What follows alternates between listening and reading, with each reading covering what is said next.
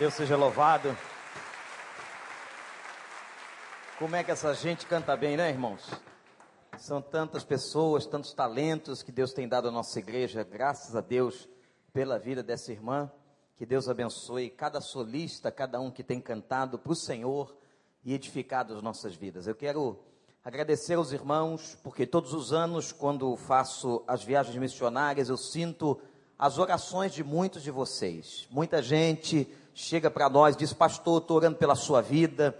É o ministério que Deus nos deu de treinamento de obreiros no campo. E dessa vez, meus irmãos, como algumas outras vezes, quando estive na Índia, no Iraque, é um lugar de risco, um lugar muito difícil. Nós vamos visitar os obreiros da igreja subterrânea na China e é sempre muita dificuldade para entrar no país. A primeira coisa é conseguir o visto. Isso foi um pouco difícil por uma série de razões, mas Deus está dando a vitória. Eu peço que vocês estejam comigo em oração. Em 2006, quando eu estive no Japão pela primeira vez, eu disse à igreja qual foi o sermão que eu tinha pregado.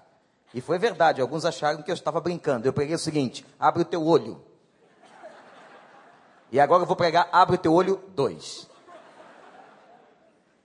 Essa semana a gente está muito assustado, é difícil até pensar e refletir sobre a situação que nós vivemos no Brasil hoje, especialmente na nossa cidade. Esse negócio de ver carro pegando fogo de repente.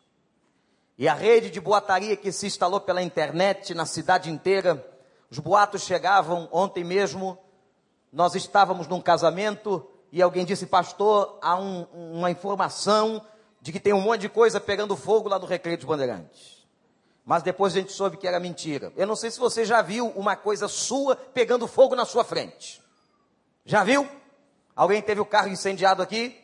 Dessa vez ou de outra? Tem alguma alma? Tem um lá, Deus abençoe. Mais alguém? Lá atrás?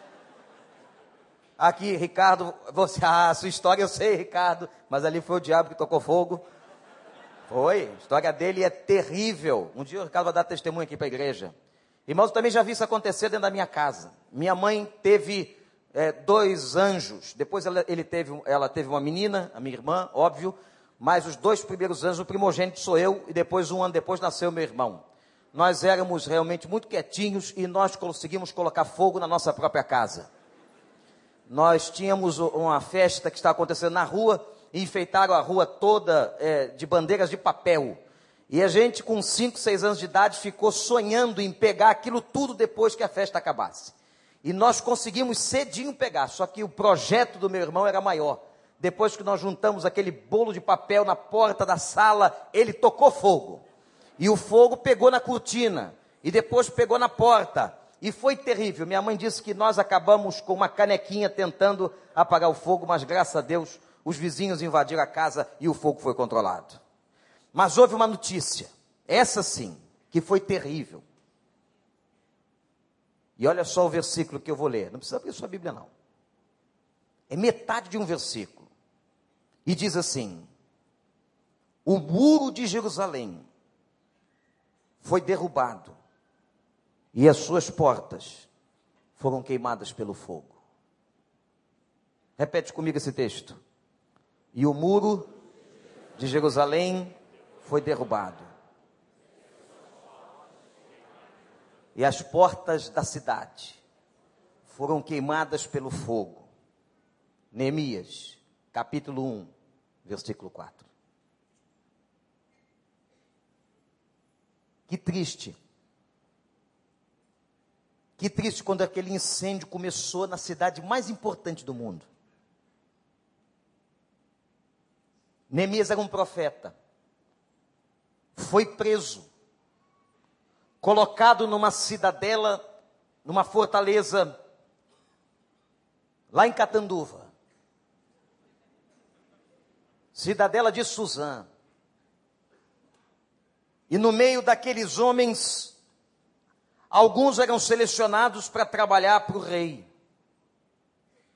E foi-se fazer o teste com um, com dois e com três, e quem foi escolhido? Para viver perto do rei, Neemias. E o rei virou para ele e disse assim: Neemias, eu tenho uma tarefa muito importante para você. mas eu tenho que ter toda convicção e confiança em você. Você vai ser o meu copeiro. E a função de um copeiro é uma função muito importante, Neemias. Sabe por quê?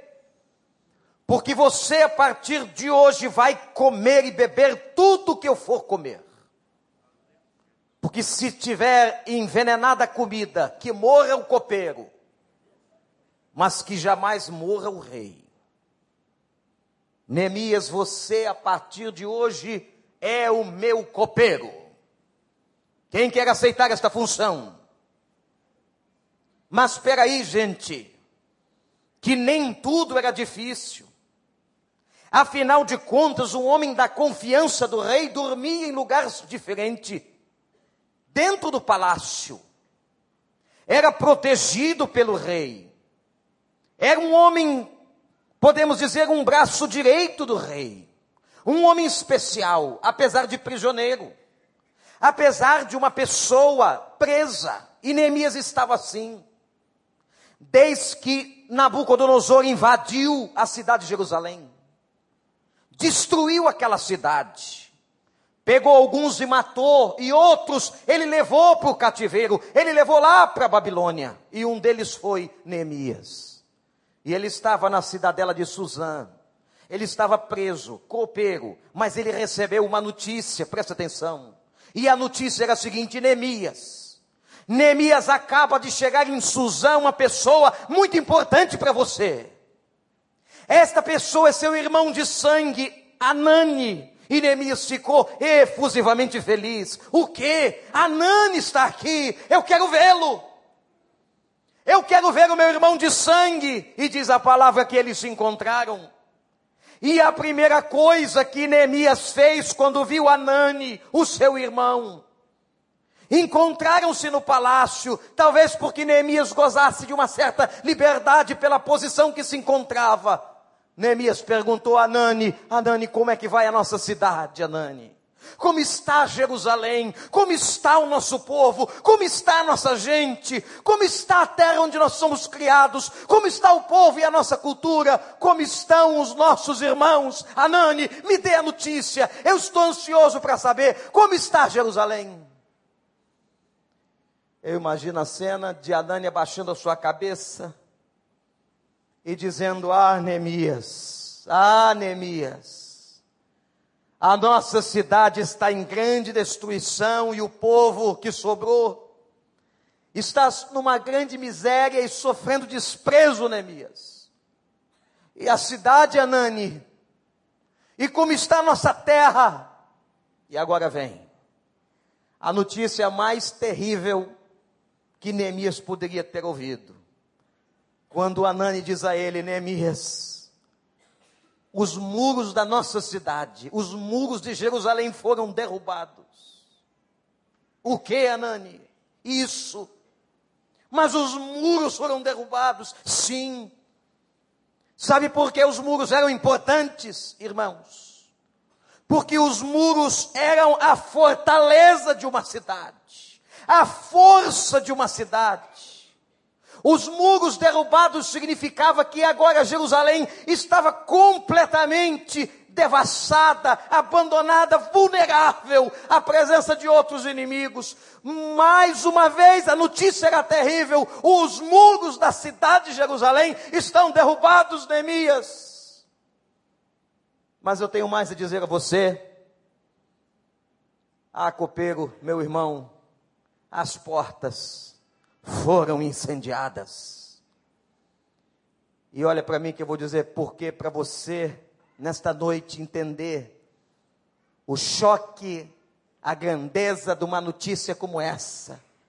Porque se os muros de uma cidade representavam a sua segurança, as portas representavam a sua honra. As portas representavam a honra de Israel, a honra de Jerusalém.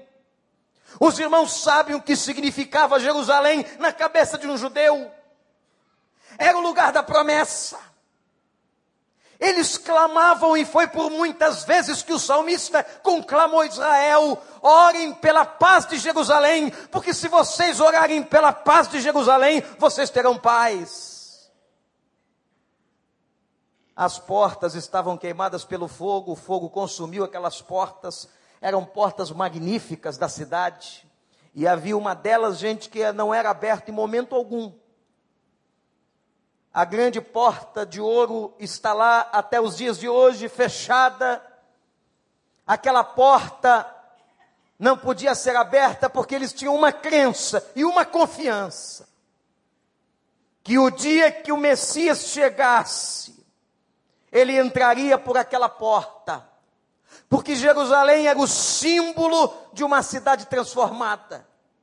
Jerusalém, na cabeça de um judeu, era a imagem da paz. E o Messias sairia lá do trono de Deus, governaria Israel com mão de ferro, expulsaria todos os inimigos, tomaria o território, entraria triunfalmente pela cidade, por aquela porta, e dominaria e traria paz a todos os habitantes da terra, a todos os habitantes de Jerusalém. Era assim que eles falavam, e quando o salmista expressava isso, eles diziam: Aleluia! Ora vem, Messias, chegue e domine a cidade de Jerusalém. Mas as portas foram queimadas. A honra estava destruída. A segurança que eram os muros estavam no chão. Foi assim que nós nos sentimos. Foi assim que eu e você, morador desta cidade, se sentiu esta semana impotente, destruído, inseguro. Como se alguém tivesse chegado na nossa casa e destruído os nossos muros. Porque nós não temos segurança. Mas muito pior, como se alguém tivesse tocado fogo na porta da nossa casa. Não apenas no carro que nos locomove, mas tacar fogo na porta da nossa casa é muito mais forte do que um carro, é muito mais forte do que isso. É um sentimento de que nós perdemos a honra, de que ninguém nos respeita, ninguém respeita o nosso domínio, ninguém respeita o domínio da nossa casa, ninguém respeita o domínio dos nossos filhos, ninguém respeita o domínio da nossa família. Incendiaram a nossa honra esta semana.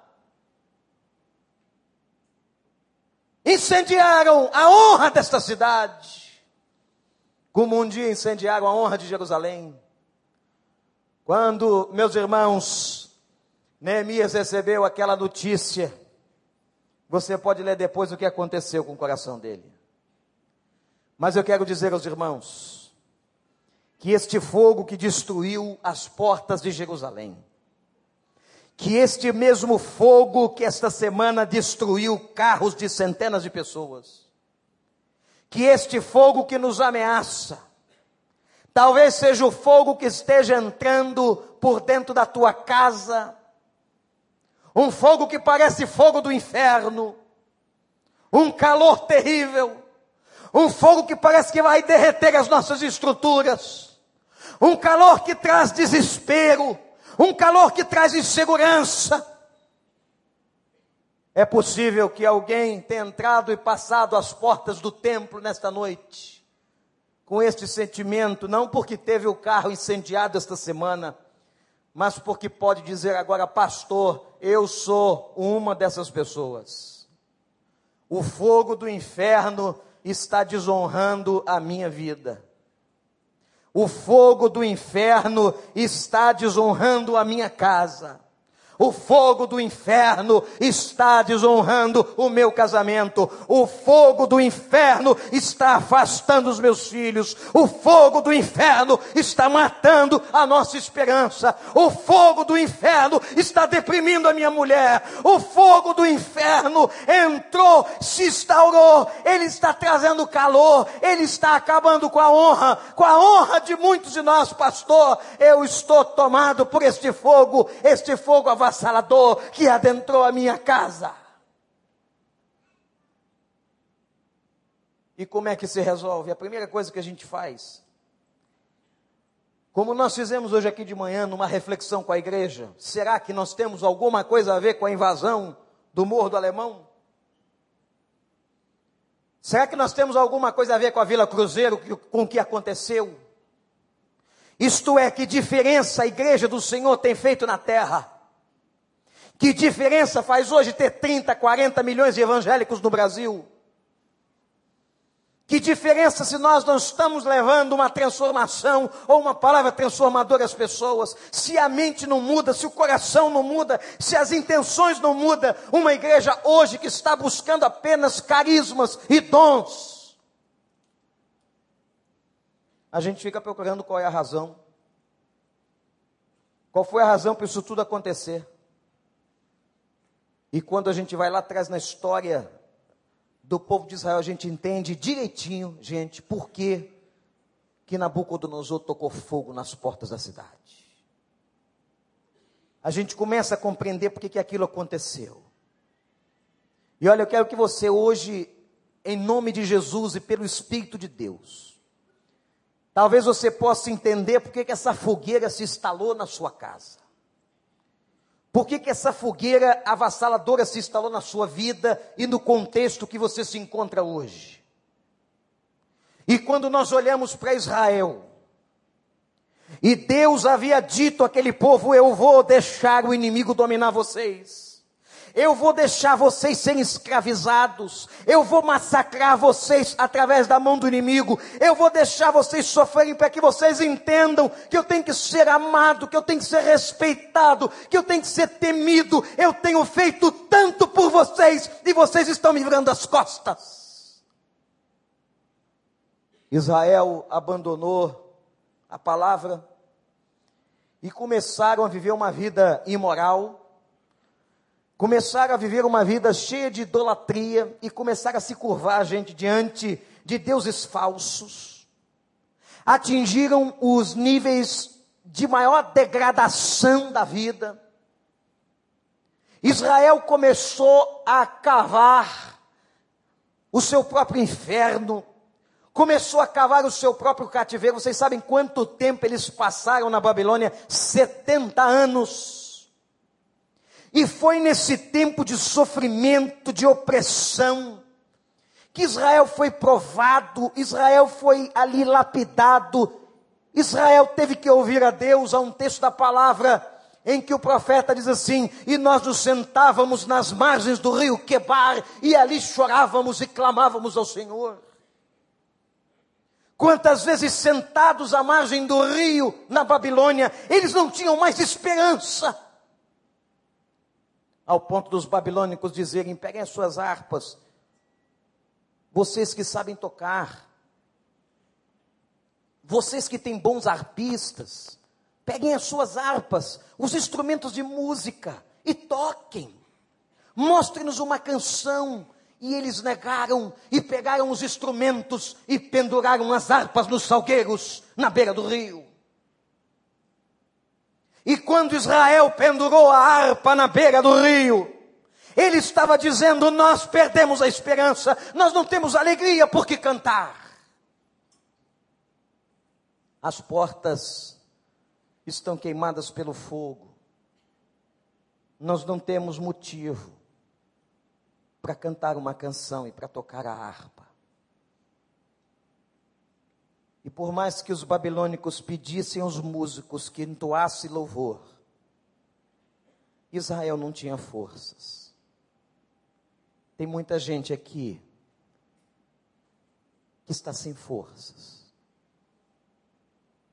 Muita gente que passou pela porta deste santuário. E eu sei pelo Espírito de Deus que alguns entre nós que perderam absolutamente suas forças que se sentaram na beira do rio da desesperança e penduraram as harpas. Porque a porta foi incendiada. Porque os muros da vida estão derrubados, não tem mais segurança. Porque a tristeza invadiu, e quando os muros são derrubados na nossa vida, a tristeza invade, invade a perversidade, invadem os homens maus, tudo que a gente não gostaria que invadisse, acaba invadindo a nossa vida, acaba entrando, acaba dominando o coração da gente. Era como se a gente ficasse acuado, enjaulado, sofrido. Tem gente aqui que talvez tenha pensado em morrer. Porque tocaram fogo nas suas portas. Tocaram fogo nas portas da sua casa. Tocaram fogo nas portas do seu casamento. Tocaram fogo nas portas dos seus filhos. E você se sentou neste banco como quem senta na beira de um rio. E quando os louvores acontecem na igreja, quanta gente se derrama em lágrimas. Mas são lágrimas que não são a evidência de adoração. Não, são lágrimas de tristeza, de dor, de sangramento. Que quando se toca os acordes e a beleza dos instrumentos com a letra das melodias, o coração da gente fica partido e fica sangrando como se alguém metesse uma faca, rasgasse por dentro de nós e a gente começa a se lembrar que queimaram as nossas portas. Que nós perdemos a nossa honra. E agora, gente? Olhem para mim. E agora? Como é que se resolve o problema? E eu quero fazer uma declaração aqui nessa noite em nome de Jesus. Com fogo do inferno, só se combate fogo do inferno com fogo do céu. O único fogo que engole o fogo. O único fogo que destrói fogo então, se o fogo do inferno desonrou as portas da tua casa, eu quero proclamar nesta noite que o Senhor pode mandar fogo do céu. E foi esse fogo que fez três coisas no coração de Neemias. Anote. Neemias foi tomado de uma necessidade tremenda de reconstruir Jerusalém. Neemias foi tomado, meus irmãos, como uma coisa que não vinha dele. A gente pensa, não, foi, foi a força de Neemias, foi a competência de Neemias, foi a motivação de Neemias. Não foi. Não foi a competência, não foi a força e nem a motivação daquele homem. Veio um fogo do céu. E quando o fogo do céu vem, vem de muitas maneiras, às vezes não vem fazendo barulho. E o fogo do céu veio e se instalou, acendeu uma chama no coração dele. De tal maneira que no capítulo 2, depois de ter planejado toda a reconstrução do muro, depois de ter se colocado diante do Senhor, Neemias revela o seguinte: está na Bíblia, e eu não disse a ninguém o que Deus havia colocado no meu coração. Eu não disse a ninguém o fogo que ele me trouxe. Eu não disse a ninguém o segredo que ele colocou diante de mim e dentro da minha vida. E esse fogo que veio do céu fez três coisas no coração dele. Primeira coisa que fez foi fazer Neemias arder em tristeza. Quando Anani chegou para ele e disse: Neemias, está tudo destruído. Os muros foram colocados no chão, as portas incendiadas. A Bíblia diz que Neemias se sentou e começou a chorar. Ele não chorou meia hora, gente. Ele não chorou um dia. A palavra de Deus declara que ele chorou vários dias. Ele ficou chorando na presença de Deus. Ele ficou se derretendo. Havia alguma coisa dentro dele que lhe trouxe uma tristeza santa. Como é que é isso, pastor? É aquela tristeza que o incomodava a ficar no lugar onde estava. Aquele incômodo, aquela tristeza que fez de mim dizer: não é possível. O lugar onde eu fui criado, onde os meus amigos foram criados, aquela terra, o lugar da promessa, onde o Messias adentrará trazendo salvação, não é possível. Tristeza tomou o coração dele, ele começou a chorar. E tem um pedaço da oração de Neemias, gente, no capítulo 1. em que no meio do choro ele começa a confessar os pecados dele. Ele começa a dizer: Pai, nós pecamos. Eu estou encontrando a razão do porquê de tudo isso. Por que, que essa cidade foi destruída? Por que, que os muros foram derrubados? Por que, que as portas foram queimadas? Pai, nós pecamos contra o Senhor. Se você olhar para dentro de você, nesta noite, com honestidade, com sinceridade na sua alma, você vai encontrar do porquê que muitas coisas não estão dando certo na sua vida. Você vai encontrar respostas que vão te fazer chorar. Você vai encontrar justificativa para algumas lágrimas. Quando você olhar e talvez disser, foi há cinco, sete, dez anos, não sei quanto tempo, mas eu errei com o Senhor. Eu fiz o que não devia ter feito diante dele.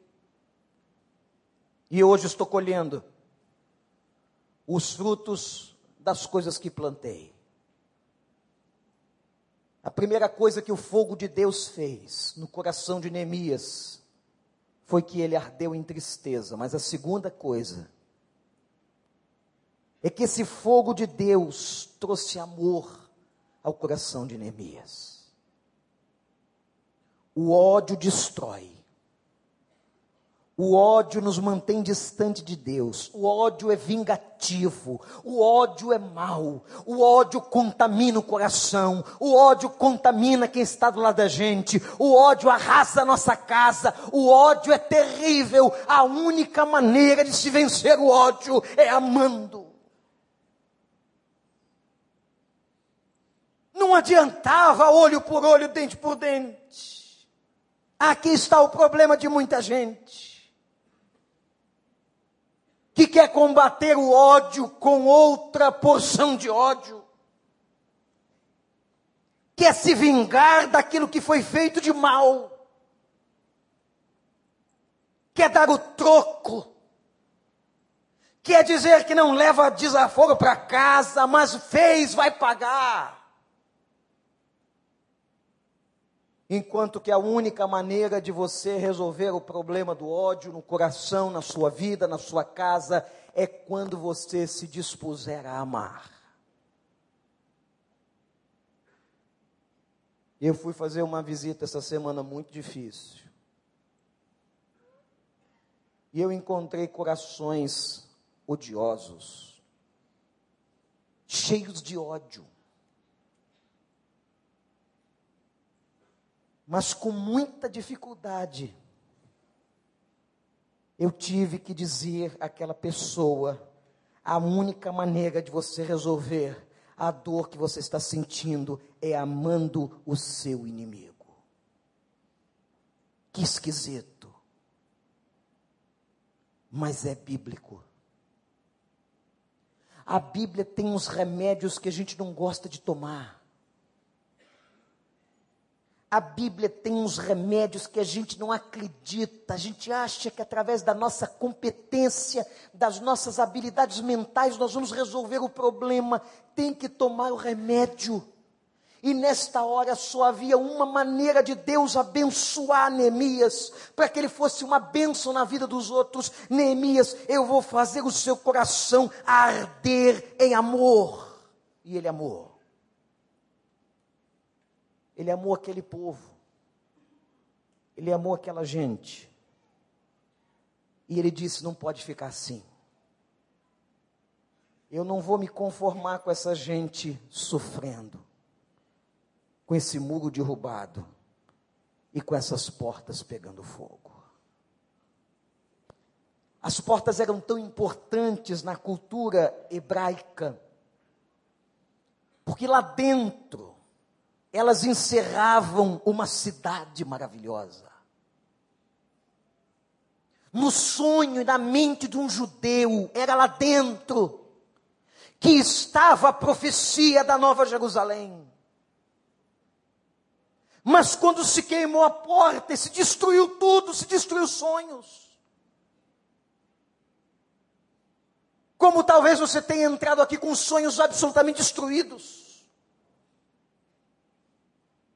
Foi aí então que Deus queimou, e com o fogo dele, ele fez arder a terceira coisa no coração de Neemias. A primeira, ele fez o coração de Neemias arder de tristeza. Uma tristeza santa, que levou Neemias ao encontro de si mesmo a segunda coisa que o fogo de Deus queimou nele e fez ele arder em amor. E a terceira, Deus fez que Neemias tivesse um fogo no coração que ardesse em esperança.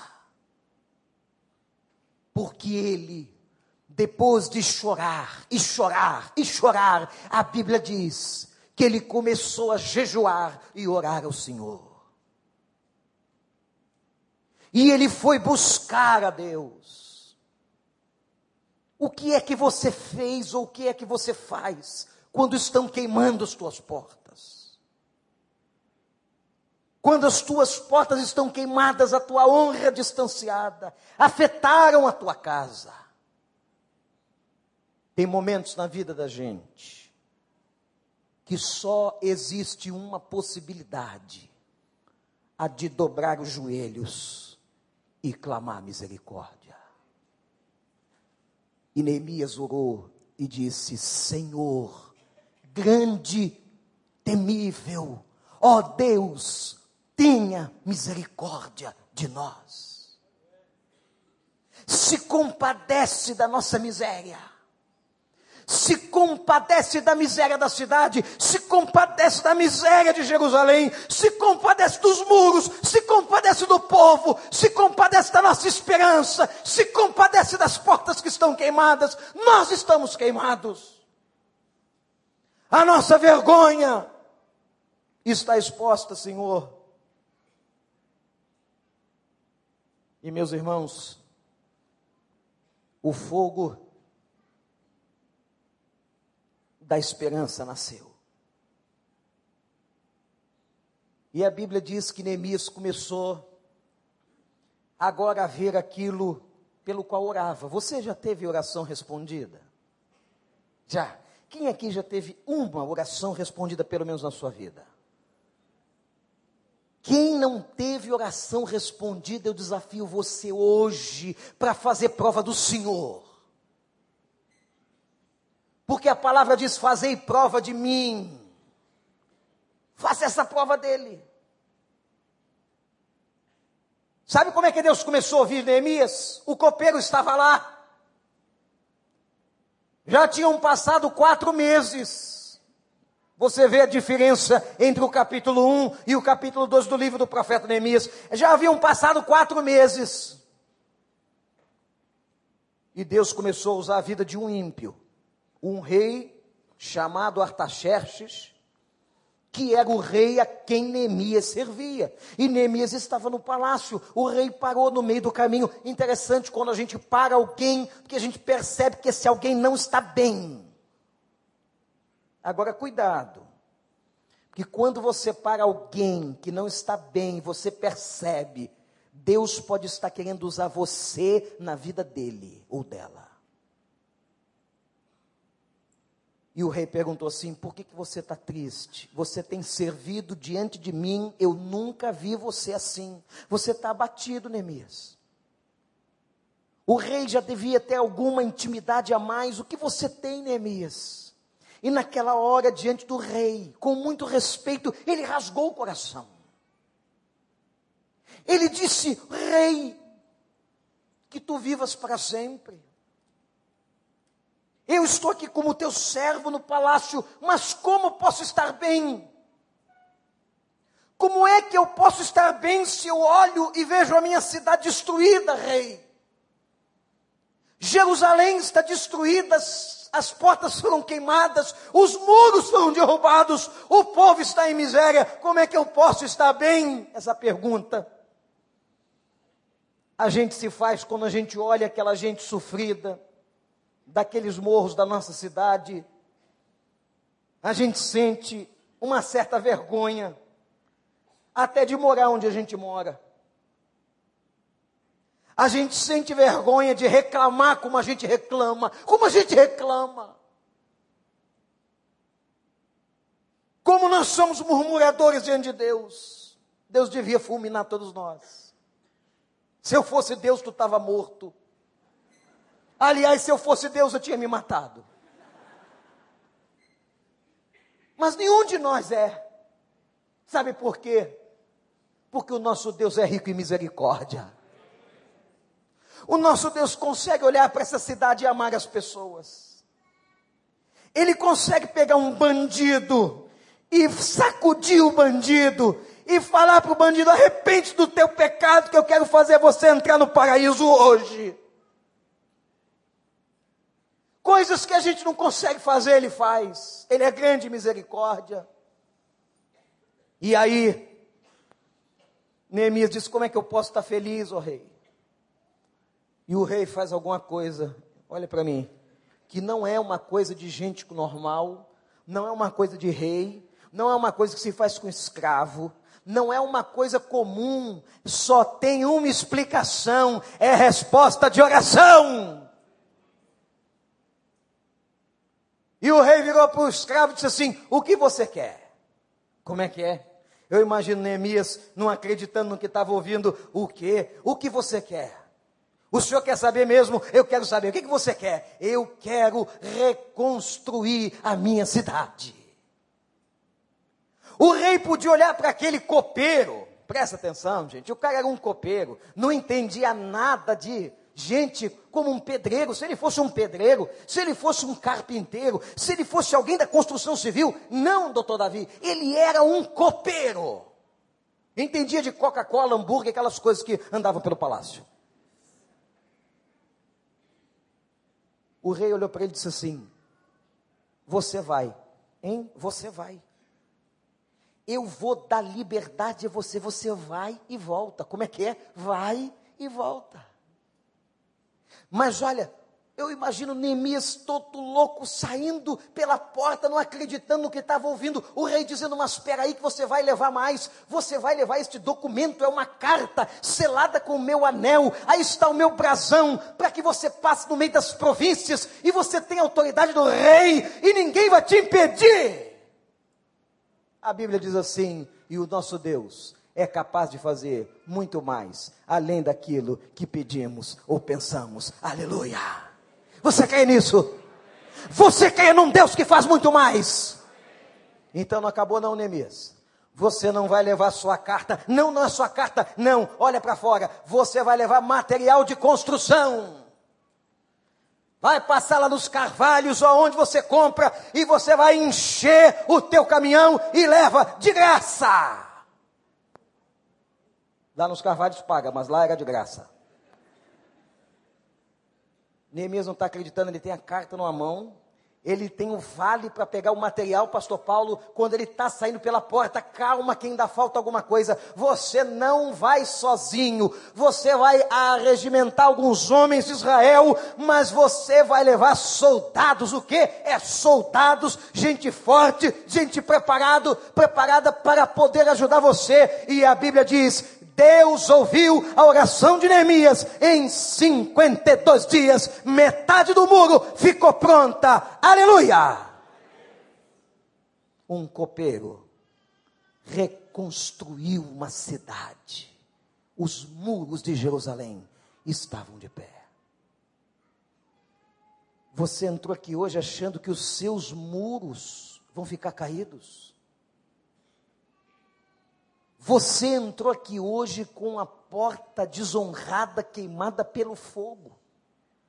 Mas eu quero que você leve essa frase para casa, olha para mim. O fogo do inferno se combate com o fogo do céu. Repete comigo, toda a igreja. O fogo se combate. Bem mais forte agora, igreja. Vamos lá. O fogo não estou sentindo convicção. Vamos lá, o fogo. Tem que cair fogo do céu. E caiu fogo do céu tantas vezes na história. Você sabia que foi uma bola de fogo que guiou, guiou o povo pelo meio do deserto? Você sabia que foi numa bola de fogo em cima de uma árvore que Deus começou a falar com as pessoas e com Moisés?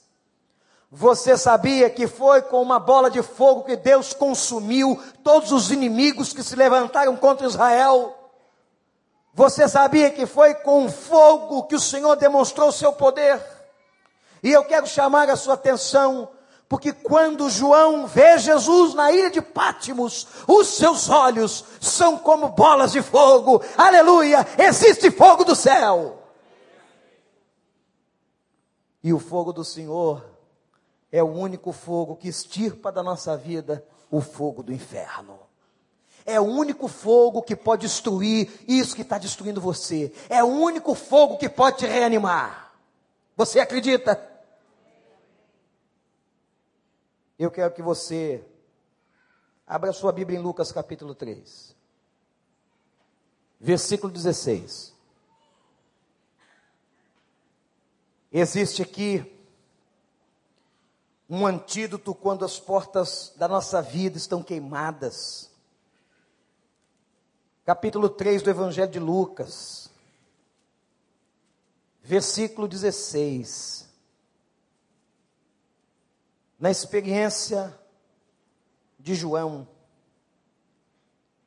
E João respondeu: Aqueles que o seguiam, eu batizo vocês com água, mas virá alguém mais poderoso do que eu, mais poderoso do que eu, que eu não sou digno nem de desamarrar as correias das suas sandálias, ele os batizará com o Espírito Santo e com fogo. O inferno pode mandar fogo sobre a tua vida, mas o fogo do Senhor dos Exércitos prevalecerá. E a porta, pastor? E a porta? Vamos reconstruir a porta? Não. Mas nós temos que reconstruir a porta? Não. Os judeus estão em toda parte do mundo juntando dinheiro para reconstruir o templo de Jerusalém. E tem gente pensando, vamos reconstruir as portas. Não! Porque quando encontrou o povo carente, sofrido, magoado, deprimido, sofrido, arrasado, queimado, vilipendiado, Jesus disse: Olhem para mim, porque eu sou a porta. E quem entrar por mim será salvo. Vocês não precisam mais da porta da cidade. Vocês não precisam mais da porta dourada. Se passar por mim, eu batizo com o Espírito Santo e com fogo. Eu queimo os pecados, eu purifico a vida, eu santifico, eu mergulho vocês no meu espírito, eu selo vocês no meu espírito e a vida será nova.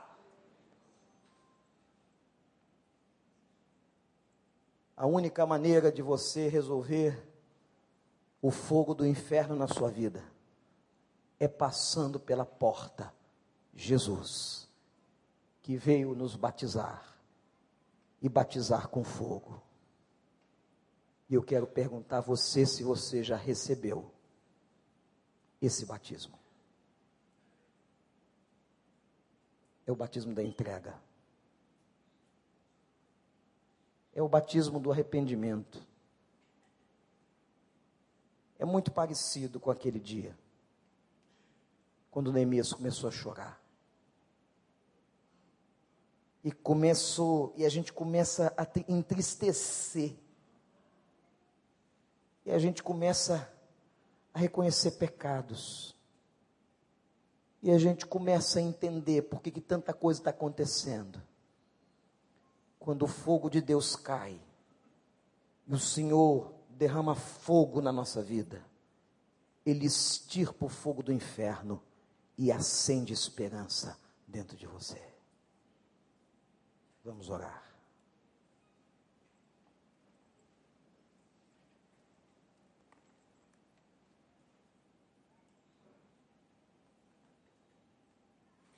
Quantas pessoas estão aqui com as portas da vida queimadas?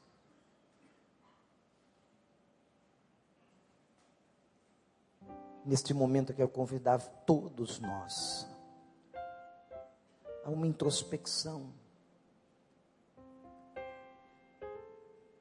Talvez você diga, pastor, o fogo do inferno queimou as portas da minha casa. Queimou a minha honra, pastor. Destruiu completamente a minha história. Eu quero dizer a você agora que só tem uma solução para você. É passar pela porta que se chama Jesus. Entrar debaixo dos umbrais de sangue e dizer a Ele, Pai, eu quero ser teu, me batize derrama fogo sobre a minha vida. Neste momento, em nome de Jesus, Deus trouxe você aqui. Principalmente você que está passando dias tão difíceis. Você cujas portas da vida estão queimadas. E você nesta noite precisa do fogo do céu. E você pode dizer a Ele, Pai, eu quero receber este fogo que restaura, este fogo que cura, este fogo que transforma. Você quer isso, meu amigo, minha amiga, meu irmão? Você que está aqui nessa noite, diga: Eu quero, Pai, este fogo. Eu preciso deste fogo, Senhor. Eu preciso do fogo do céu, porque o fogo do inferno está consumindo os umbrais da minha vida e da minha casa. Eu preciso do fogo do Senhor. Eu quero orar pela sua vida. Se você quer este fogo, levante bem alto a sua mão para eu poder orar por você, onde você estiver, graças a Deus. Levanta bem alto a sua mão, sem qualquer constrangimento. Glória a Deus, glória a Deus. Todos nós estamos orando, graças a Deus, graças a Deus, graças a Deus. Oh Pai de amor. Vamos adorar o Senhor, vamos ficar de pé.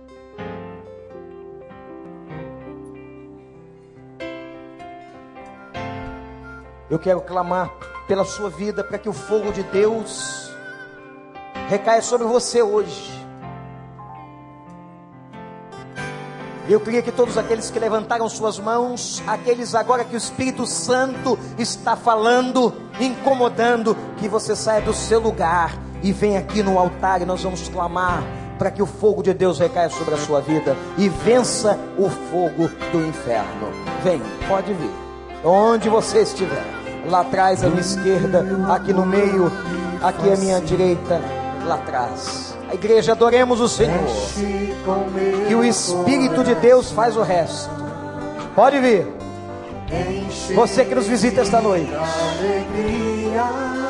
Isso, que o fogo tem destruído a sua casa, a sua história, a sua honra.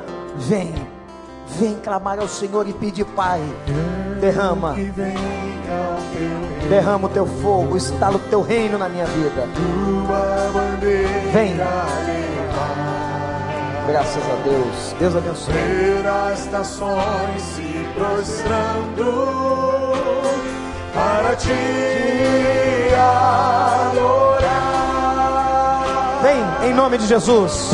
Agora. Meu coração. Meu coração. Diz para ele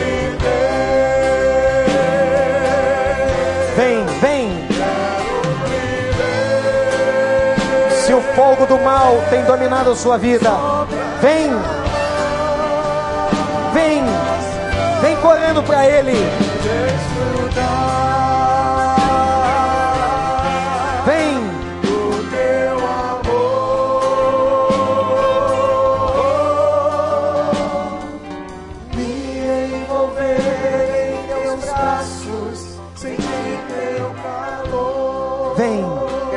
Deus. Deus seja louvado. Pode vir, pode vir. É contigo. Está faltando você aqui. Está faltando você. Ele está falando contigo esta noite. Vem. Deixa o fogo do Senhor invadir a tua casa, a tua vida. Vem. Peça a Ele que o reino seja instalado.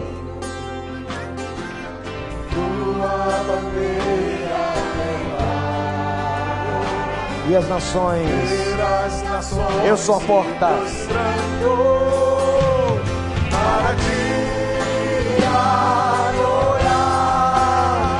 Cantemos ao Senhor. Deus abençoe.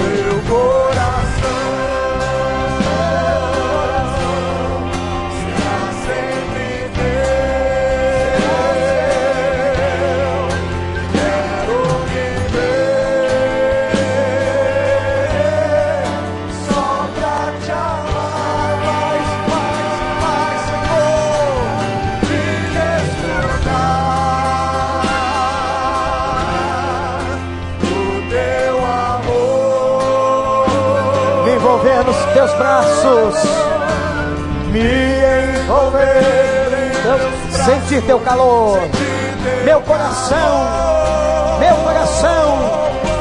Vamos lá, igreja.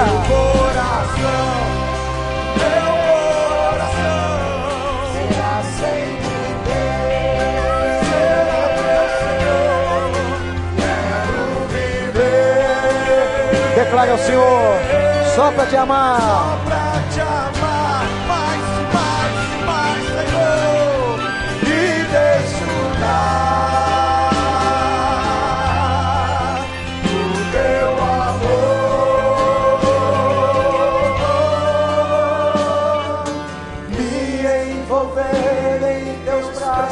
Sentir o calor. Me envolver nos teus braços, Senhor. Me envolver em teus braços, sentir teu calor. Estende a mão para cá. Me envolver em teus braços, sentir teu calor. Senhor, essas pessoas que estão aqui estão quebrantadas, Senhor. Elas ouviram a tua voz de alguma maneira, em algum momento da pregação. Porque as suas portas estão queimadas. Tem gente aqui de joelhos chorando na tua presença. Eu te suplico, Senhor, manda fogo do Senhor manda o fogo que batiza, que transforma, e que essas pessoas possam ter uma experiência genuína com a tua graça e com a tua misericórdia. Que o Senhor Jesus entre no coração, na vida, trazendo esperança. Dessa gente que está sofrendo porque as portas estão queimadas. Ó Deus, reconstrói. Reconstrói os muros dessas pessoas. Reconstrói, Senhor, a esperança no coração delas. Eu te suplico que agora todos os pecados que estão sendo confessados aqui sejam perdoados pelo Senhor através do sangue do Cordeiro. Que o Senhor liberte essas pessoas de todo o poder de Satanás, que ele caia por terra agora na vida delas. E ó Deus de amor, cura, passa um guento nas feridas, traz alívio na dor e onde está doendo. E agora com as tuas mãos recolhe as lágrimas, coloca no odre, consola, Senhor e que essas pessoas voltem para casa hoje transformadas pelo poder do Evangelho. Que elas tenham entrado verdadeiramente debaixo da tua porta, da porta que é Jesus Cristo, e que elas estejam agora experimentando o fogo do céu. Obrigado, Senhor, porque o Senhor não deixa os nossos muros caídos, o Senhor não deixa as nossas portas queimadas, o Senhor enviou Jesus à nossa porta. Louvado seja o teu nome, e é por isso que nós cantamos. Meu coração será sempre teu. será sempre teu. Eu vou pedir aos conselheiros que levem essas pessoas até a sala de aconselhamento. Os membros da igreja, a gente quer anotar seu nome, orar por você. Vamos declarar, irmãos. e desfrutar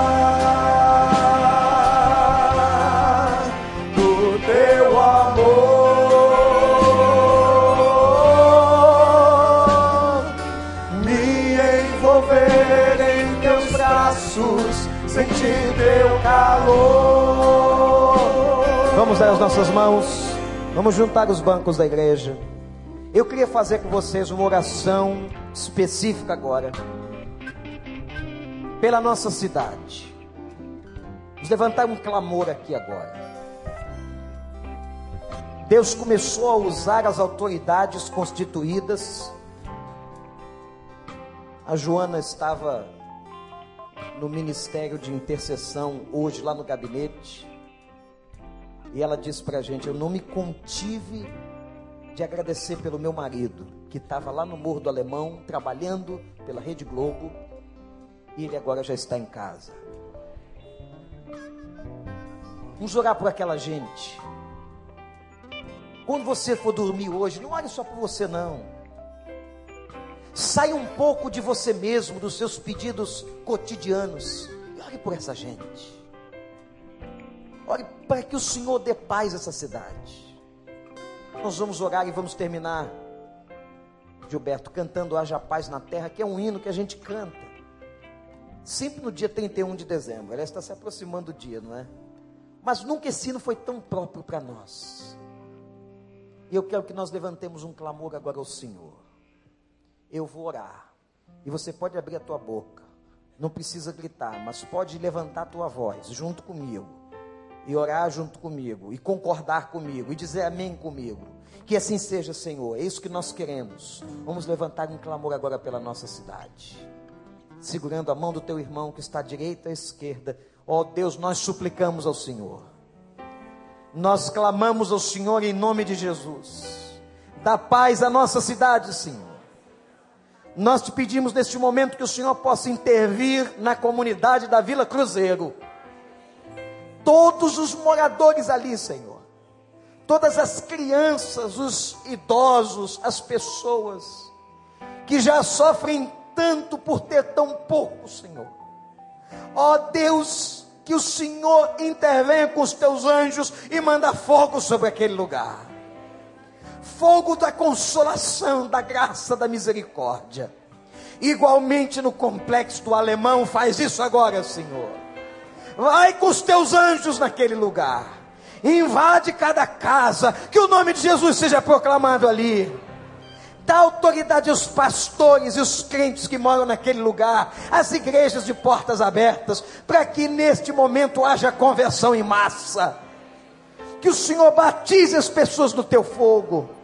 Que o Senhor abençoe, ó Deus, que esta cidade, neste momento difícil, volte os seus olhos para o Senhor porque a tua palavra declara: se o Senhor não guardar a cidade, em vão vigia os guardas e a sentinela. Ó oh Deus, que todo o Brasil, que esta cidade, volte os olhos e se arrependa dos seus pecados na tua presença. Ó oh Deus, perdoa os nossos pecados, as nossas omissões, Senhor. Nós podemos fazer muito mais.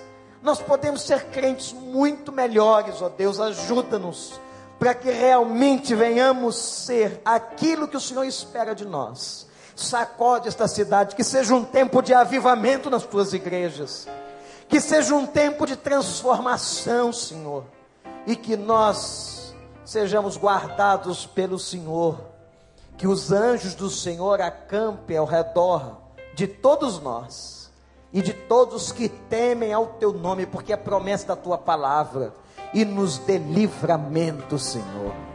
Dê livramento aos policiais, dê livramento aos repórteres, dê livramento aos comerciantes, dê livramento àquela gente. Ó oh, Deus, nós suplicamos e choramos agora pelo nosso povo. Ó oh, Pai, dá livramento ao nosso povo. Perdoa os nossos pecados, os pecados dessa sociedade tão imoral e que está sofrendo por causa dos seus pecados. Tem misericórdia, manda fogo do céu Manda fogo, Senhor, que batiza, que transforma. Manda o fogo que João Batista tanto pregou. Manda fogo, Senhor. Manda o fogo da graça sobre todos nós. Enche o coração da tua igreja de amor, de amor e de esperança, em nome de Jesus. Amém. E a gente conclui dizendo que haja paz na terra. Eu vou pedir que os pastores estejam nas portas para abraçar o povo.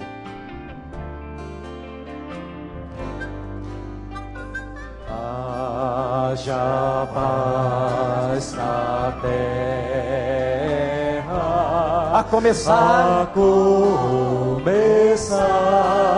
mim. Paz na tua casa, na tua vida. Haja paz na terra,